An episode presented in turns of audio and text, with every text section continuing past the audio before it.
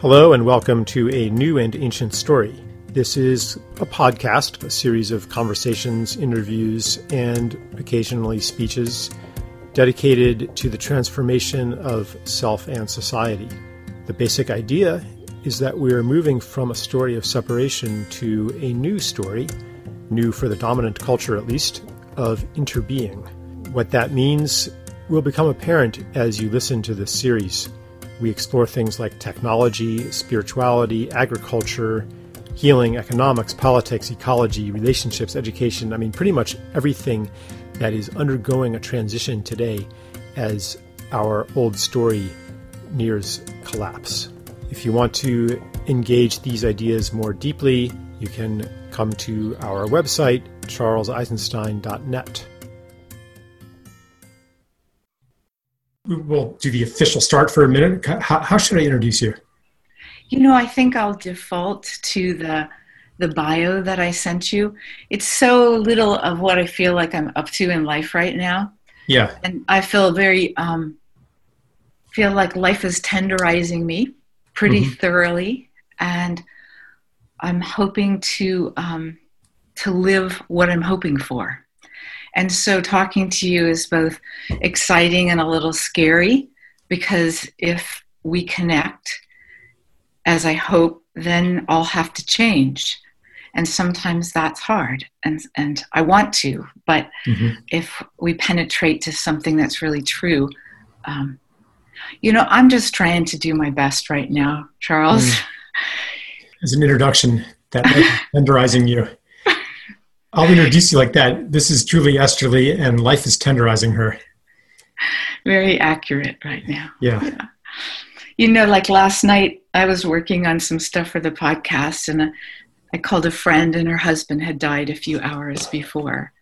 And um, how do how do I stay open? How does one stay open? And um, meeting things with love and regard and um, that's that's what I'm working on right now. Mm-hmm. Yeah, gosh, I mean, so this is always the dilemma I have when I'm doing a podcast because do I have the conversation that I would have if it were just you and me, mm-hmm. or do we kind of act in a performance that is for some audience that we imagine is going to listen to it? And I feel like we should go with the first one. I'm totally with you why are we living our lives if not to do that? And I think if it is um, real for us, some people will get it and maybe some won't. Mm-hmm. But it's not a popularity contest anymore. It's a matter of life and death, you know? Uh-huh. Did you see Greta last night uh, on Democracy? I saw her on Democracy Now! You know, she came in on her sailboat yesterday mm-hmm. and she was so cute she just told the truth as she could get it. And then mm-hmm. she went like did i do okay? Uh-huh. it was so it was so genuine. Mm-hmm. so i also trust uh, you and i trust myself to find a way that's that'll work. Yeah. Yeah thank you. There's a lot going on. I mean in in your uh, email you know, I asked for a two sentence bio, and you spoke of all these uh, losses that are happening in your life, illnesses and deaths. And, you know, you mentioned Greta Thunberg, the losses that are happening on the planet, in the Amazon. Um, what do you do with that? Yeah, I think that is the question for those of us who are willing to feel is how do we meet what's coming to us and stay um, open in a healthy way to stay available and yet setting boundaries and taking time to refresh and renew. Um, it's a big question. Almost everybody i know you know they're good people yet the the barrage if you want to put it that way is pretty heavy. Mm-hmm. And what I think is, um, and one of the in- reasons I'm interested in your work is as we become more whole with all of creation, we can be nourished by it. You know, before we started this, I just stood outside on my deck, on my back area in the sun, and a red tailed hawk came down in a tree close by and cried out. And I just tried to breathe and be filled with that and forget or um, lose my sense of worry or my sense of doing well. And um, so I turn to the resources that I've developed to through my practice, my uh, years of spiritual practice. And um, what about you? What's coming to my mind is how much is available all the time, how much beauty, how much pleasure. Um, you know, I'm looking out the window right now, beautiful blue sky, trees, the leaves are waving in the breeze against the sky. And I sometimes think of people who are in prison and they get transferred to a room that has that has a window like 30 feet up and they get to see a little corner of sky and sometimes they see a cloud edge across that window and they get such such pleasure from that for me that offers a peek of what is available if i'm if i can do what you're describing and just let go of everything that's getting in the way of it and it is akin to me to the feeling that i get when i'm um, spending time with my mother, just how precious every moment of this sacred being is. And and then I turn it to myself too, because in a way, and actually this is something I'd like to talk to you about. I'm going to die someday. Um, the whole world dies with me because I'm no longer an observer of that world. So in a way, it's not just my death; it's the death of all things. If I take that in, can that give me the same appreciation for every being and every moment. Um, or maybe it isn't the death of all things. Maybe I have, after I pass on, I, I do actually pass on, and there's a place I pass on to, and I'm not snuffed out like a candle. Um, what do you What do you think about those those musings? You know, I think a lot of things about it, but one thing is I don't know. I would. Ne- I'm not someone who would say I know But when my mom was dying last month, she spoke. I wasn't in the room, but to one of her um, caregivers, she mentioned seeing her mom and her dad and her sister. And the caregiver was so great. She's been with a mm-hmm. lot of people dying. And she said, mm-hmm. I've had people who the room filled up. They were talking to so many people. I had to tell them to go away and let the person rest and there's a really interesting TED talk on this. Um, it's by uh, it's on Baltimore TEDx, and the hmm. guy's name is Christopher Kerr, and the it's called I See Dead People, and he's mm-hmm. a medical doctor and a palliative care doc, hospice doc, and they're doing research, and they can estimate now when someone's going to die more closely by how many visitations they're having than by their physical signs. Wow. So, what do we know? I mean, we don't know. And there are lots of people who spent are really deeply involved in that uh, afterlife work. Mm-hmm. I I um, have some some interest, and I'm deeply interested in those beings mythically who help people transition. Mm-hmm. In all the spiritual traditions, there's the role of the person who helps people cross the river Styx. Yeah like Charon or Charon mm-hmm. or Vanth, you know, and so I'm interested in that, but um, it's not my major concentration right now. Mm-hmm. So. Yeah, can you tell me what is your major concentration? I don't really know that much about you. It's just we were very enthusiastically introduced, and I'm like, yeah. okay, let's follow that. Yes, and that was yeah. um, so generous and brave of you in a way to do that. Um, Carrie reminded the young woman in the group in the Natural Death Care Initiative, um, reminded me of the woman, and I've forgotten her name, Laura, maybe, who spoke at the beginning of your Metaphysics and Mystery. That same kind of um, genuineness and enthusiasm. And so, so my main concentration right now is what we talked about in the beginning, and that's trying to is a little uh, hackneyed, but stay in the moment. Really really truly and find a way to be of greater service.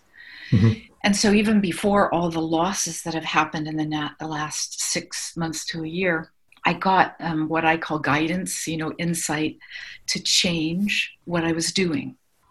So I began to release some things to make space. And I'm grateful that I got that because I feel that I'm trying to be more of more service for climate change.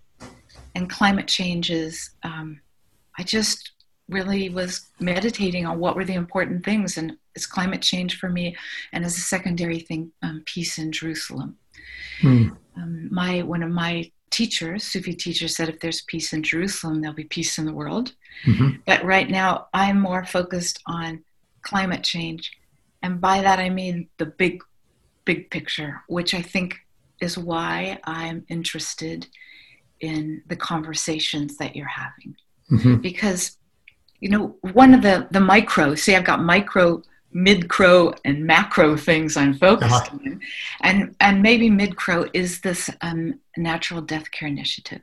Mm-hmm. So how we're dying, besides sucking, is for people it's destroying the earth. And I feel like in meeting us being able to be present uh, and meet death in a different way, we can contribute. It might be small, but we can make a contribution to a regenerative way of living. Mm-hmm. So, I, I, agree that the way we're dying is destroying the earth.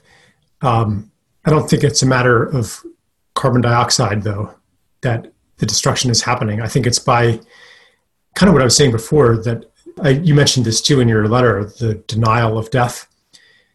That, for one thing, it obscures the sacredness of all of this world and helps us treat it as other than sacred. And the d- denial of death also perpetuates an illusion that I will be here forever. And in that illusion, it makes sense for me to accumulate and control and invest and pile up my possessions because I'm going to have them forever. Hmm. But when I am no longer in that illusion, which you know, the older I get, the harder it is to hold that illusion. Yet, you know, the culture really tries to get us to hold on to that illusion of our of our permanence. But the the more that that illusion dissolves, the less sense it makes for me to accumulate anything, because I can't take it with me.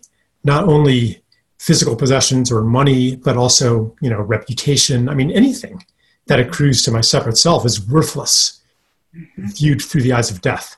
And so I think that our cultures, by that I mean like the dominant culture or modernity, um, our culture's way of dying is absolutely interwoven with the world destroying machine. Um, I'm, I'm, not sure what you were talking about, but I'd like to hear what you what you have to say about about that. I totally agree, and um, I think a, there's a huge movement to resacralize death, and that's a good thing. Um, I feel so uh, encouraged and honored by all the people that I'm working with and that are working in a bigger um, sphere. But it does come down to our fear of death. And I almost died a lot when I was growing up. So I think that my fear of death was big, is big. I would not say that's gone. But um, like so many things, when you work with it, you become less afraid you know you become mm. more comfortable and so one of the things that i'm thinking about right now is that people used to take care of their own that's how it's said in, in the movement in the natural death movement which is a big movement we used to take care of of those who died, our friends and our families. So if you had someone that died, like when my mom died last month, we were with her we held her, we were touching her. When she died, we washed her body with um, lavender, no, with rose oil that a friend had brought me from Turkey. Uh, my sisters, her main caregiver, we took care of her. We put clothes on her. We put a little makeup on her. And my parents didn't really want any ceremony or memorial, but we had a spontaneous one there with my dad and those of us who were there, my niece and two of my sisters and the caregiver, we had this um, this very meaningful, though brief, time with her. Uh, so what happened was, just to throw in a little history, is in the Civil War, so many young men died, and the people wanted their bodies back. That that's when they started to um, use um, things to embody, uh, to, mm-hmm. to um, embalm. Yeah, yeah, embalm, embalm, and so embalming became gradually uh, industrialized uh, corporate entity. Mm-hmm. And um, so no one's around people that die very much. Or like you, when you, I, I'm not sure what your story when you were young, but like Carrie's story, and I have similar ones, besides almost dying myself, when my grandfather died, I wasn't allowed to go. It was just, oh, really? My he was my mom's. Just she loved him, and she was so sad, but no one talked about it. Mm-hmm. So here, this thing becomes un. No one. You can't meet it. You can't go up to it. You know, and just like um, fear, if you can turn toward it and feel it, it's so much easier to to not be so afraid. Mm-hmm. So, but I think that um, that's why people do a lot of what they do is to avoid the fear of death mm-hmm. and that sense of you know we all want to mean something and we all want to belong and so those currents in us are strong but uh, we make dopey choices about how to how to belong and how to be unified how to experience oneness so mm-hmm. yeah i'm, I'm uh, resisting the temptation to start talking about climate change okay. simply because I've I have such strong opinions about it at this point. Um, and you know, I don't think we need to go there because yeah. other people are covering it so beautifully. There's lots of literature about what cremation does. There's yeah. lots of literature about what burial does, and it's compelling that you know we could build every year a new Golden Gate Bridge. And then also people who are writing about it so potently, like Paul Hawken and Drawdown, Bill McKibben and Falter, yeah. all those people. So let's talk about why, what happened when you were young? Okay. Um, I, w- I would like to, yeah, I'll get there, but I do want to say, just as a footnote almost, that the reason that I'm, I'm resisting the impulse and I will continue to resist it is that what I'm saying about the issue is so different from what all the people you mentioned are saying. Um, and I really resist what I call carbon reductionism. Mm-hmm. Yeah, I, I know that from your work. Yeah, but anyway, I am more interested in my own history with death because I had this moment, and maybe you can speak to it, and maybe it rings familiar to you as well. When I was, I think, probably six years old, lying in my bed at night and contemplating death, contemplating what I had been taught was death, which, and not directly taught, but basically it's ambient in, in modern thinking that death is the total annihilation of the self, like a candle flame being snuffed out. And I was lying in bed just contemplating not existing. And it was this paralyzing terror that overtook me, that stayed with me. It was always lurking in the background, preventing me from fully ever enjoying any moment. Because what is there to enjoy when, eh, when this horrible thing is about to happen? Relatively speaking, I mean, it seems when you're a kid or a young man, it seems like it's a very, very long time in the future. But on some level, you know that one day all of your life will be behind you and what's in front of you is a very very tiny little bit. And i imagined and then i had a um, medicine journey recently in which i was fast forwarded to my dying process uh, where i was in tremendous physical discomfort struggling for each breath each breath getting harder and harder and harder. And being in that place where my entire existence from now on is immense suffering followed by annihilation. So mm-hmm. I don't it's too terrible to bear, yet the alternative is worse. You know, that was the feeling, um, not necessarily the, the thought, but that was the feeling of hell, basically.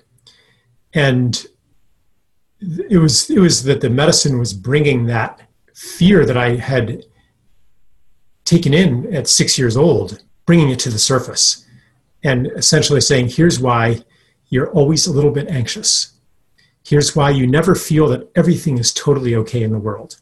It's because this hidden thing has you've been carrying this hidden thing, and now I'm going to bring it to the surface for you, for you to feel it again." Uh, so that happened, and I don't know. I can't say that it's erased my fear of death. It's changed it somehow. How so? How did it change it? Um, it's like you were saying. You know, I'm I'm getting more familiar with it, and somehow it's getting less scary. Even though that particular moment that I previewed um, might still happen, and it might not. You know, I could die in a very different way than that. Um, I just have the feeling that it's operating on me, that that experience is operating on me. Yeah, yeah, that makes perfect sense. Yeah, I'm. I, I was talking to this friend last night whose husband died a few hours before we spoke, and all I could do is be there with her. You know, just like be just accountable accountable as her friend and as someone who could feel her suffering and be present.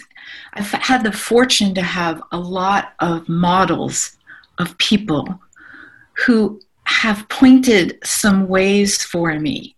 Mm-hmm. Um, and maybe I could say a little bit about those people um, because what they, how they behaved and what they said helped me have more ability to turn toward that moment it's the it's the human moment i think mm-hmm. you know how do we turn like in in um, both judaism and in almost all of the world's religions there's a word tawab it's called in in islam and tauba it means to turn toward because our tendency is to want to turn away mm-hmm.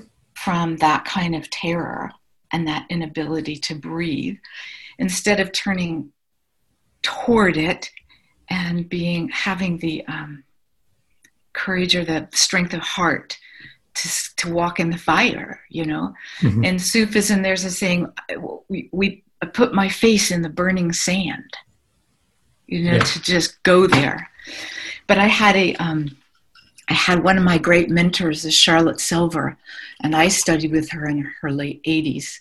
I, studied with her. She gave the first experiential workshop at Esalen, where, uh-huh. you, where you'll be soon. And um, I studied with her from her late 80s till she died at 102. And as she was coming close to the end of her life, she said that she still felt in herself a resistance in herself to her death and that she could be so um, not cavalier, but this is what I'm doing. I'm trying to find out about my death and about the resistance. Or Adrienne Rich, who I a poet here. She lived in Santa Cruz, and um, I've always been inspired by her work. And I was wanted to see her speak at the bookshop Santa Cruz, which is I hope you'll come there. It's our fantastic book, uh, you know, mm-hmm. independent mm-hmm. bookstore. And she was speaking, and my I had two teens with me at the time, and all I caught was one line, and she said, "I'm contemplating the inevitable divestiture of my body and the implications." And I thought, "Gosh, good on you."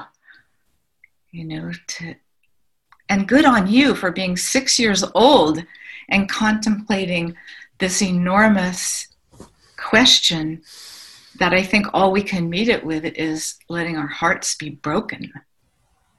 Because death is natural, but that doesn't mean it's not sad and yeah. heartbreaking. Yeah, um, I'm one thing that you know, like what I what I mentioned that um, that moment when I was six, you know, and, and that cultural perception of death, the modern scientific understanding of death, like that's definitely part of my psyche. But there's also other parts that are more ancient. For example, the part that, like as you were saying, being present with um, a dying person or being present with people who have had a great loss, who have lost a loved one it feels so significant to be doing that. It feels like that's the most important thing in the world that you could be doing. Whereas the modern mind would say, well, that's not important because that person's dying anyway. And mm-hmm. whatever happens in those final moments are wasted, basically, because they die and they're gone, you know? But that is, is so contrary to everything that I've learned to trust about how to navigate this world and so i'm left with you know if i if i accept that that way of knowing and the knowledge that comes from it then i really have to start questioning the cultural story of death that i was given because it is incompatible with the knowing of the significance and importance of those moments. And to like be there for my loved ones you know um, may this not happen soon, but if my mother passes or my father, it's the most important thing in the world that I am present. I, I mean, I know that. There's no force in the universe that can convince me otherwise. So just toss the cultural norm. Just toss yeah. it. It's like, like Katy Butler has written some great books. She's a journalist and some great books. She was speaking recently. I heard her and she said, "Take it back, people. Take uh-huh. it back." So that's what uh, so many people in so many ways are just saying, nah, that's not what my being says is true. And um, that doesn't mean it's hard to extricate ourselves from it. But the more people that you're around that feel, and, and what's really interesting is you almost universally hear people who are working in end of life mm-hmm.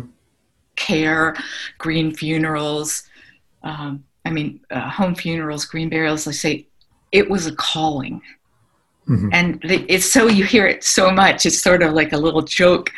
Not that it's a joke, it's just that people feel it. Their soul says, This is important. I need mm-hmm. to be here doing this. And um, yeah. Another thing that's coming to mind, maybe it's a little bit of a change of topic, but most cultures that I know of, they universally saw death and and whatever it might be burial or whatever death rituals there were as being a really important communication between this world and the earth, this world and other mm-hmm. worlds. And if you look at modern burial practices from that standpoint and ask what kind of communication are we delivering to the earth, um, it's not a very respectful or healthy communication. And so here's another you know if if if a ritual that's putting it mildly. Right. So if a ritual is in a sense a prayer that invites the world to be in alignment with the story that the ritual comes from we can ask what kind of prayer are we making with embalming and lead caskets and all that kind of stuff? And what new prayer are we issuing when when we die, we make a gift of our corpse to the soil, for example. To me, that, that is a ritual of reunion. It's accepting our earthiness and our, our participation and our belonging in earth and in, inviting ourselves back into an intimate relation. Like, how intimate can you get? You know, but to return to the earth. So, inviting ourselves back into an intimate relationship to earth and accepting earth as a companion again, rather than something that we try to stay away from as long as possible, centuries, millennia after death. I mean, gosh, I don't know how long a lead line casket can last, but it could be millions of years, you know? Not that long, but a long time. Yeah. Okay, so so like that is a powerful ritual. You know, burying something in the earth. That is a powerful ritual. And I believe that as more people enact a different ritual, that it's going to have totally mind boggling, unpredictable consequences that will quicken our entry into a healing relationship with the planet. So, so I want to jump back to what you said. You first asked, "What kind of prayer is that?" And it's a prayer of terror. Mm. The um, utilization of enormous parts of our being, the planet being, to keep us as separate from death as possible. It's a prayer of terror. Mm-hmm. And the prayer of reunion is, um, I mean, the implications are in every sphere. And that's what you you're speaking about is what I think the um, the movement is about that longing for reunion, that longing to belong. And so I would say that it's not so much um, since we are the earth. I mean, we it's not separate. Mm-hmm. There, there is possibly a union or a reunion from our separate embodied self. But all that, when we honor that we are all part of the creation, then it will have all those reverberations that you are just speaking so eloquently about. Mm-hmm. That's why the, the movement is um, a critical piece of what we call climate change, because it's not just about the carbon sequestration, although I think that's important because people don't know about it. It's like so many things, they don't understand what cremation does, mm-hmm. or they don't really know about burial. And so, coming back to how can we f- include death back into life? How can we resacralize it, rewhole it? Is um, that's the question. Mm-hmm. I mean, I, I, know like the basic concept of green burial and stuff, but like, is it even legal in all states or most states? Yes, yes, yeah. yeah. And um, also, the thing that one of the places that I think is a great place to start is that people, even before people die, it takes a lot of people and energy to die at home. That's mm where people want to die, but it takes a lot of community. Mm-hmm. So you have to formulate and really focus on community and belonging. So it, it functions there. And then when someone dies, um, there's so many rituals that can go about that. And I think I join you in the feeling that rituals enable us to be more unified and more human. Um, rituals are part of our ancient history and they continue to be. So there are rituals, and one of them is home funerals. And having a, um, preparing a loved one's body at home, keeping them at home, having friends and neighbors and family come, that's totally legal. Mm-hmm. And it's totally doable. And people don't know. They mm-hmm. just like, you know, they just don't know that they can do that and I wanted to make this point. It's a small one in the bigger picture we're talking about. Is grief. Um, you probably know Martín Prechtel's work mm-hmm. and his way of speaking about grief as praise. If people can stay with their loved one's body, not always possible, but a lot of times it is, it does these amazing things for the grief it uh-huh. does. It's just like suddenly the fear and the terror and the horror and everything starts to soften out, and people sit with their sit and talk and sing and hang out and eat. And that's how I got involved in the movement originally was someone asked me to do their memorial service. And when they came, I was on retreat and I was preparing for a wedding because I do I am a ceremonial person. And I kept hearing, surely goodness and mercy will follow us all the days of our lives, you know, in my inside my mind. And I thought that is the weirdest thing for a wedding. It's just weird. And then I got home and my husband forgot to tell me that they called and said that this friend was dying. Mm-hmm. So in the morning I got a call that she died and they wanted me to come. And I walked up and there were rose petals all over the sidewalk. And I walked in, and it was a little scary back then. And she was on her bed dressed in this beautiful dress with flowers all over her and rose petals. People were sitting and meditating with her. People were cooking in the kitchen, including her sister cooking bacon, which would have freaked her out. People were outside de- decorating the casket. Uh, it was a paper one. And I went, oh, oh, this is how it could be. Mm-hmm. And it just shifted something in me and made me um, want to support that happening for other people. So um, I'm not holding that concentration so much now, but we have really um, great end of life doulas on our team. Mm-hmm. Um, and so there are ways to ritualize death that will help us return it to our communities and to our earth. Hmm.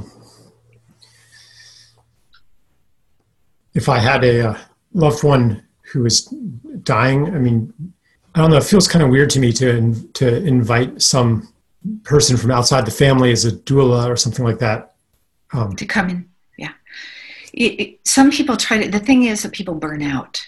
You know, we're just talking about the nuts and bolts. It's uh-huh. a lot. It's a lot of work. It's a lot of work to help someone die uh, at home. And so we have hospice where we are. We have an amazing hospice of Santa Cruz County, mm-hmm. but they're not there all the time. Mm-hmm. And so a doula really does the same thing. And I'm not the first person to say this at all, but at birth and at death, mm-hmm. there's like, uh, they are can be helpful. Mm-hmm. They can normalize things. Mm-hmm. You know, because one of the things that's scariest about people dying is normalizing that process that goes on. And so, um, if a family can do it or friends, great. You know, I think it's just that there's going to be more and more uh, people coming down the line. The silver tsunami, it's called, the mm-hmm. silver tsunami of people who are going to be dying, and um, the people to help with that oftentimes a family can't always take care of everything. So I think that this is an organic role that's coming out. I see. Yeah. Yeah. And in former times, there were strong communities had people who would do that and, and you'd have extended kin networks and it was, and death was more normalized anyway. And, and that role wasn't really necessary. But we are not in that situation right now. So, yeah. Yeah. That's, yeah. and that's, I think one of the things is that it goes the other way, as you think so often, that because we feel that a change is needed, what is that prayer going to look like? And it's going to look like communities having to come together to mm-hmm. serve each other in this way. Green burials, you know, it's like people want to serve, they want to um, be, be with. And um, so that's, I think, a, one of the forthcoming things from the movement as it's unfolding. Hmm. So let's touch back into the terror, all right? Okay. Because I think that's um, maybe one of the most important points. Um, uh, we have resources on the Natural Death Care Initiative website. There are enormous resources online, great people doing work. Um, but the terror is the thing that we can talk about right now that maybe isn't getting talked about as much. And that's really important to me. You know, I, I, it just hit me like it's so obvious. The thing that's going to really ease that terror is going to be me being present at the death of people I really love. Mm. I was not present at my grandparents' death. You know, they, uh, gosh, I was out of the country, I believe for both of their deaths. Uh, yeah, I was living abroad, and I mean, I was close to them, but I never had that experience with them. I was I wasn't present to them. Uh, and I guess this might be an example of turning toward toward it. Uh, and I don't know, uh, you know, I've had uncles die and stuff, but again, I was not real close with them, and I wasn't present for that. I guess what I'm saying is that the terror, and again, like this isn't something that dominates my whole being, but it's this thing that's there all the time. Oh, I gotcha. I gotcha. Yeah. I think everybody will understand that. Yeah. that's paid any attention. So, so that terror, I think, is really a lot of it is just the fear of the unknown and and a consequence of death being so hidden away. Because in former times, death was all. I mean, you know, you saw corpses a lot. Uh, not to mention being in closer proximity to domestic animals and and wild animals you know being closer to the to to nature in like death was much more familiar. And i just can you know i have some some small experience of being in the presence of death and how deepening it is and how it reveals what's important and what isn't and yeah. um, that's the medicine i don't think there's any magic bullet besides that and the people who are the least afraid of death that I've met are people who have gone through near death experiences, who have actually been dead, you know. And a lot of them are, are they say things like, I didn't want to come back because it was so beautiful. But, you know, they had something to do here, so they came back. And they're almost looking forward to dying again. Yeah, I feel like I um, I don't know about that. All I know about is what it's like when people are dead and the people around them they've died and the people around them are are heartbroken and they can be become uh, less afraid mm-hmm. by being there. And there's something about a kind of respect. You know, you talk about it when you talk to some of your folks about this thing of the respectfulness. And there's a way of being respectful. Not that it isn't a mess sometimes when people die i'll tell you it is. Because not i'm not talking even so much physically. Although my funeral home funeral trainer Jerrigrace Lyons she has dealt with everything. She is so amazing. But families go uh, kind of wonky mm-hmm. and friends and things because it's um, they're afraid and so they sometimes it, sometimes it's a, just a pretty tough uh, situation, but there's something about being with the dead that is really it, it calms it calms you. It what i think though that all the spiritual traditions are really pretty much about this in some ways. You know um, in sufism it's called die before you die mm-hmm. you know, and the annihilation of our small self that wants to be um, wants to be important and wants to have importance. And so, um, in the Sufi tradition too, it's called um, the marriage, the wedding day. On the death day is the wedding day. Mm-hmm. That that rejoining. So I feel like I got a little off topic where we were, but there was something in there that I wanted to aim toward, of how being present with death will be healing for all of us. That's sort of where I wanted to come around to. And um, I know you think about things or contemplate things in a way that's much more complex than very many people. And um, that complexity applied here is necessary for it to be real. I'm glad that you're thinking about it and reflecting about it and speaking about it. I think it will help. You said you were close to death when you were young, child. Yeah, I I've had um, in different ways.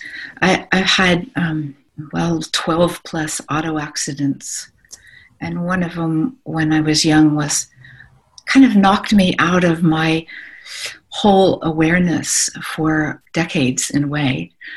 And uh, I used to retreat quarterly. I wish I still did. It was a great help. But I was retreating down on our um, land, and I realized my grandmother died in 1983, I think it was. And this was maybe 10 years ago.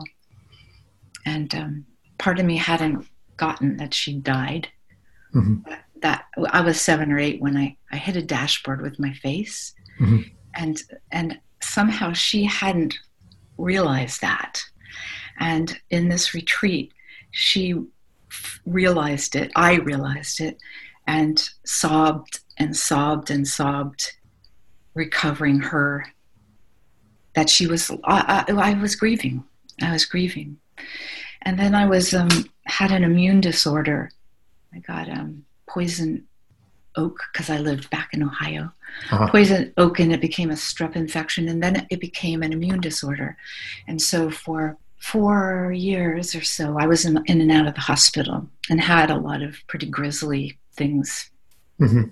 done. And no one was talking about that I was close to dying. Mm-hmm. But I think we know that, you know? We know something, I, I knew something big was going on, I just didn't know what. Mm-hmm. And then I've had some other hospital experiences that were um, pretty frightening and alienating. So I'm not sure if that tuned my radar to death more than other people's? I don't know. Mm-hmm.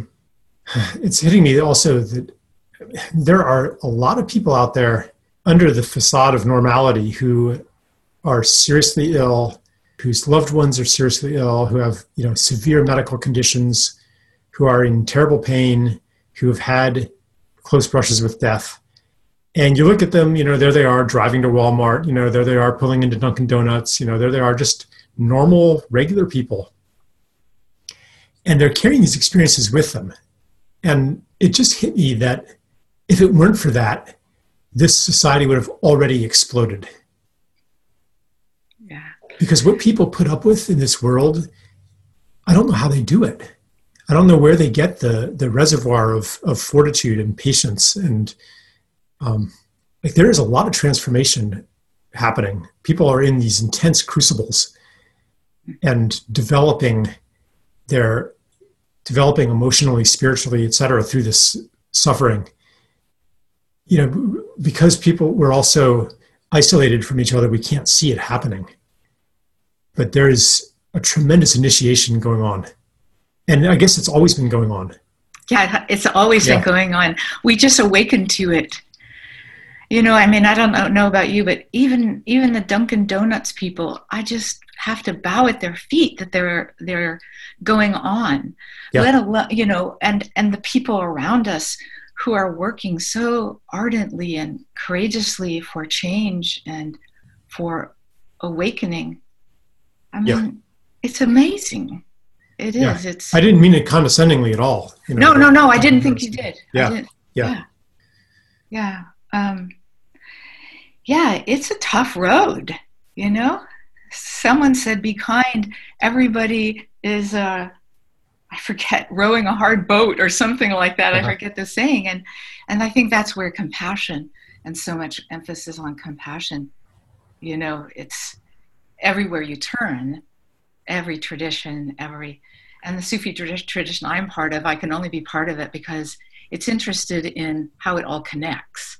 Mm-hmm how they how they all connect but everyone says that compassion is going to be one of those in a we can't leave that ingredient out. It's just not going to work without mm-hmm. it without it. So. What's the source of compassion for you? Where does it come from? Because because we can't just tell people to be more compassionate. Like that's um, i'm really interested in what the field is that compassion. gives birth to compassion. Yeah, the conditions for compassion.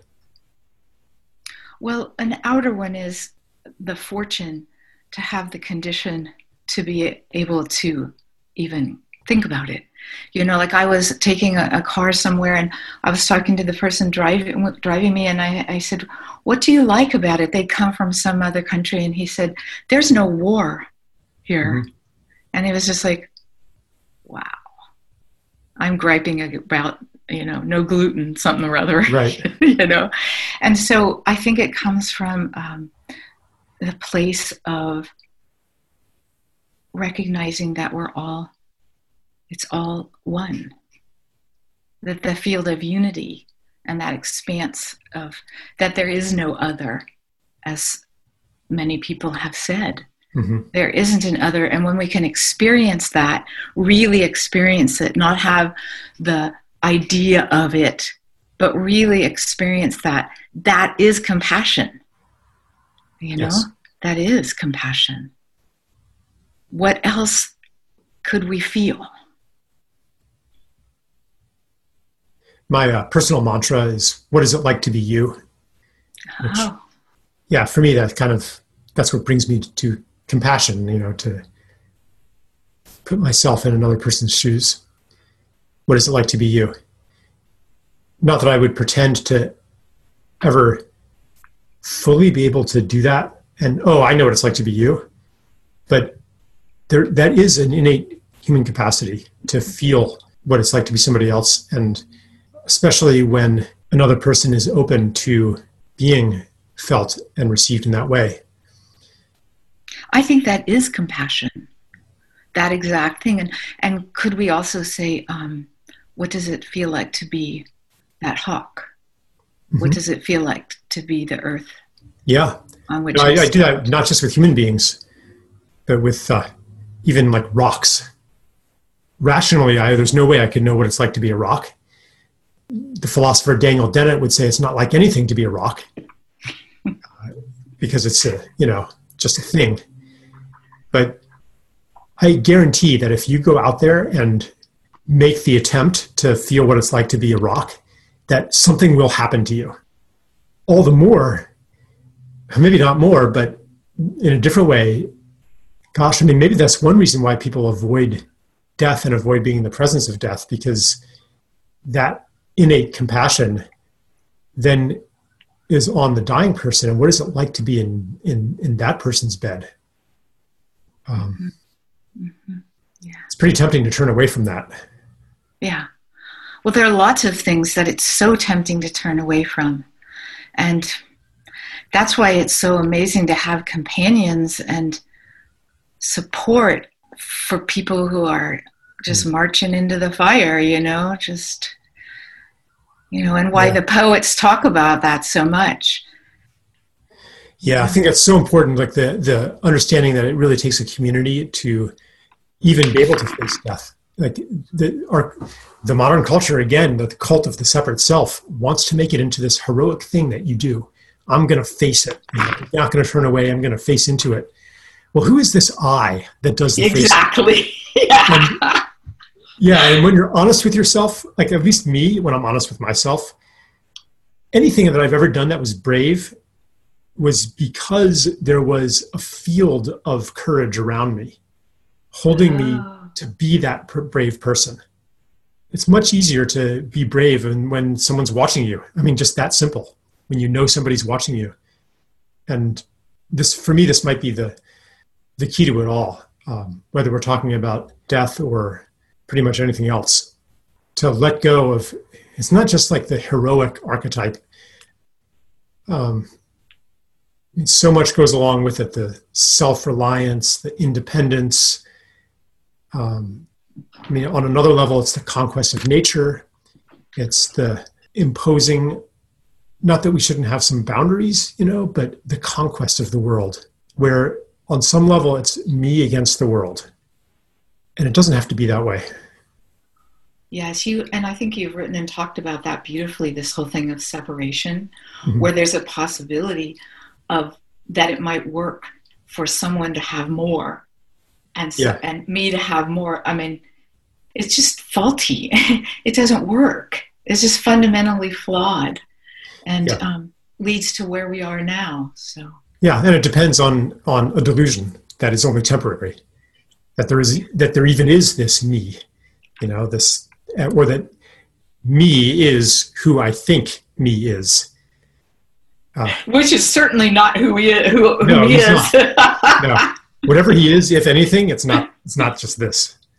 It's true, and yet all those things, the practices and the the things that are like boats that carry us across, it leads into the mystery. We don't know, and that's that's hard. Not mm-hmm. knowing, being able to hang with the not knowing. Now yeah. there's courage. That that's and, and and whatever does happen on the other side of death i'm sure that it is in some way necessary that we don't know. Because. Hmm. that what do you us, think? Because that gives gives us the opportunity to for one thing to go on an adventure. Like it's not an adventure if you know what's going to happen you know everything that's going to happen you know then it's like a tour of disneyland. It's not an adventure. That's different. Secondly the uh, inner processes that have to unfold when the possibility of that terrible possibility is there like that is is an important growth stimulant for the soul. So i think it's no accident that there's a veil. Mm-hmm. um, i haven't thought about it that way but that's yeah. a very interesting the veil is a gift. It's a gift. Otherwise we wouldn't get the full benefit of death. Huh. Huh. Possibly I don't know. I'll have to reflect. I don't know. I just made it up. Yeah, yeah, yeah. you know? It was a good makeup. yeah. yeah, and the and the the um, were you at your children's birth? Or I oh, mean, oh, you yeah, know, yeah. Well, you know, yeah. it's like it's magic time. Yeah. And if people are there, even if things happen that go wrong, it's still magic time. It's like that at death too. Mm-hmm. It's um, yeah. It's, it's, a different reality. And so those veils the thinning of the veils all the different there's so much in the literature you know about it in mythology. It's it's a real thing to experience that change. Yeah those were the four best moments of my life. Wow. Oh, yeah. oh that's wonderful. Yeah. And it's so such big magic when they they come out and they're them. They're them, you know. Yeah. Yeah. Well, Julie, I I uh, wonder if there's anything that's really um, on your heart that you really want to that you really want to say to feel that our conversation is complete in some way. I think that um, almost to a fault, I want to be useful and I've been reflecting because you remind me a little bit of him. I was only around him once, but um, Buckminster Fuller, hmm. and um, I mean, you've got to admire someone who was so into what he was saying that he would just pee at the podium. He just, you know. But I was thinking about his thing, the trim tab, mm-hmm. because I'm from Ohio and we're pretty practical, and also pretty. Um, don't know if Calvinistic is the right word, being of service is a big, a big deal for yes. me. And so I hope that this has been of service, and I hope that um, that we as individuals and as a community and um, as a world are able to turn toward what's needed so that our children will have lives. That's kind of. Mm-hmm. Yeah. Gosh, I really, now I'm wanting to talk about climate change again. I'll just say that our children will have lives. The question isn't, this is what I'm coming to, it's not human extinction or not. It is what kind of world we're going to be in um, a living world or a dead world. And this is actually so related to the death question because, mm, this is a beautiful thing to, to go to right now. The culture of death avoidance, especially as it, it, it is translated into medicine, sees the worst possible outcome of any situation as death. And the, the death of myself, especially. And the worst possible outcome of uh, civilization is that humanity dies out. But I think that there are much worse things that can happen to a person and to a species, our species. And the worst thing for me is that the mania for self preservation drives us to preserve ourselves at the cost of all else.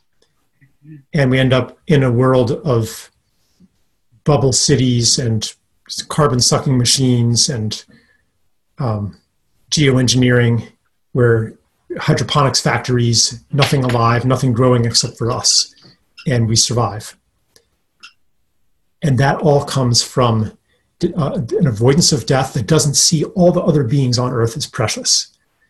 If you can make an argument that says, well, uh, the carbon sequestration contribution of whales and elephants isn't that big, so we don't really need them. They're less important than something else. And we don't like what if what if we could control all the carbon with machines and regulate the temperature by bleaching the sky with sulfur aerosols and do all that. Do we want to? We only can imagine doing that if we don't hold all of life precious. And that is the gift of death to hold life precious. Anyway, I'm just I just couldn't resist uh, when you know will we have a world for our children to live in? I believe that we will. It's just a matter of, of what kind of world, and the rituals around death invite one kind of world or another kind of world, and that's why. I mean, that's one reason why I see the natural death movement as so important in determining what kind of planet we're going to live on. well said. Thank you for indulging my little speech there. Um, and, and, as far as was it useful, I'm so grateful that that we had this conversation, um, and your presence is just really beautiful. Um, Thank you. I, I, know that important information has been transmitted in Thank the words you. and between the words. Mm-hmm. It was a blessing. Thank you. Yeah, thank you, Julie. This has been a new and ancient story with your host, Charles Eisenstein. I offer this podcast in the spirit of the gift, by which I mean that I don't withhold premium content for a price or put up paywalls or do affiliate marketing or have advertising or anything like that. Instead, I rely on supporters like you. If you would like to support it, you can subscribe at charleseisenstein.net for a small monthly amount, or you can subscribe for free as well.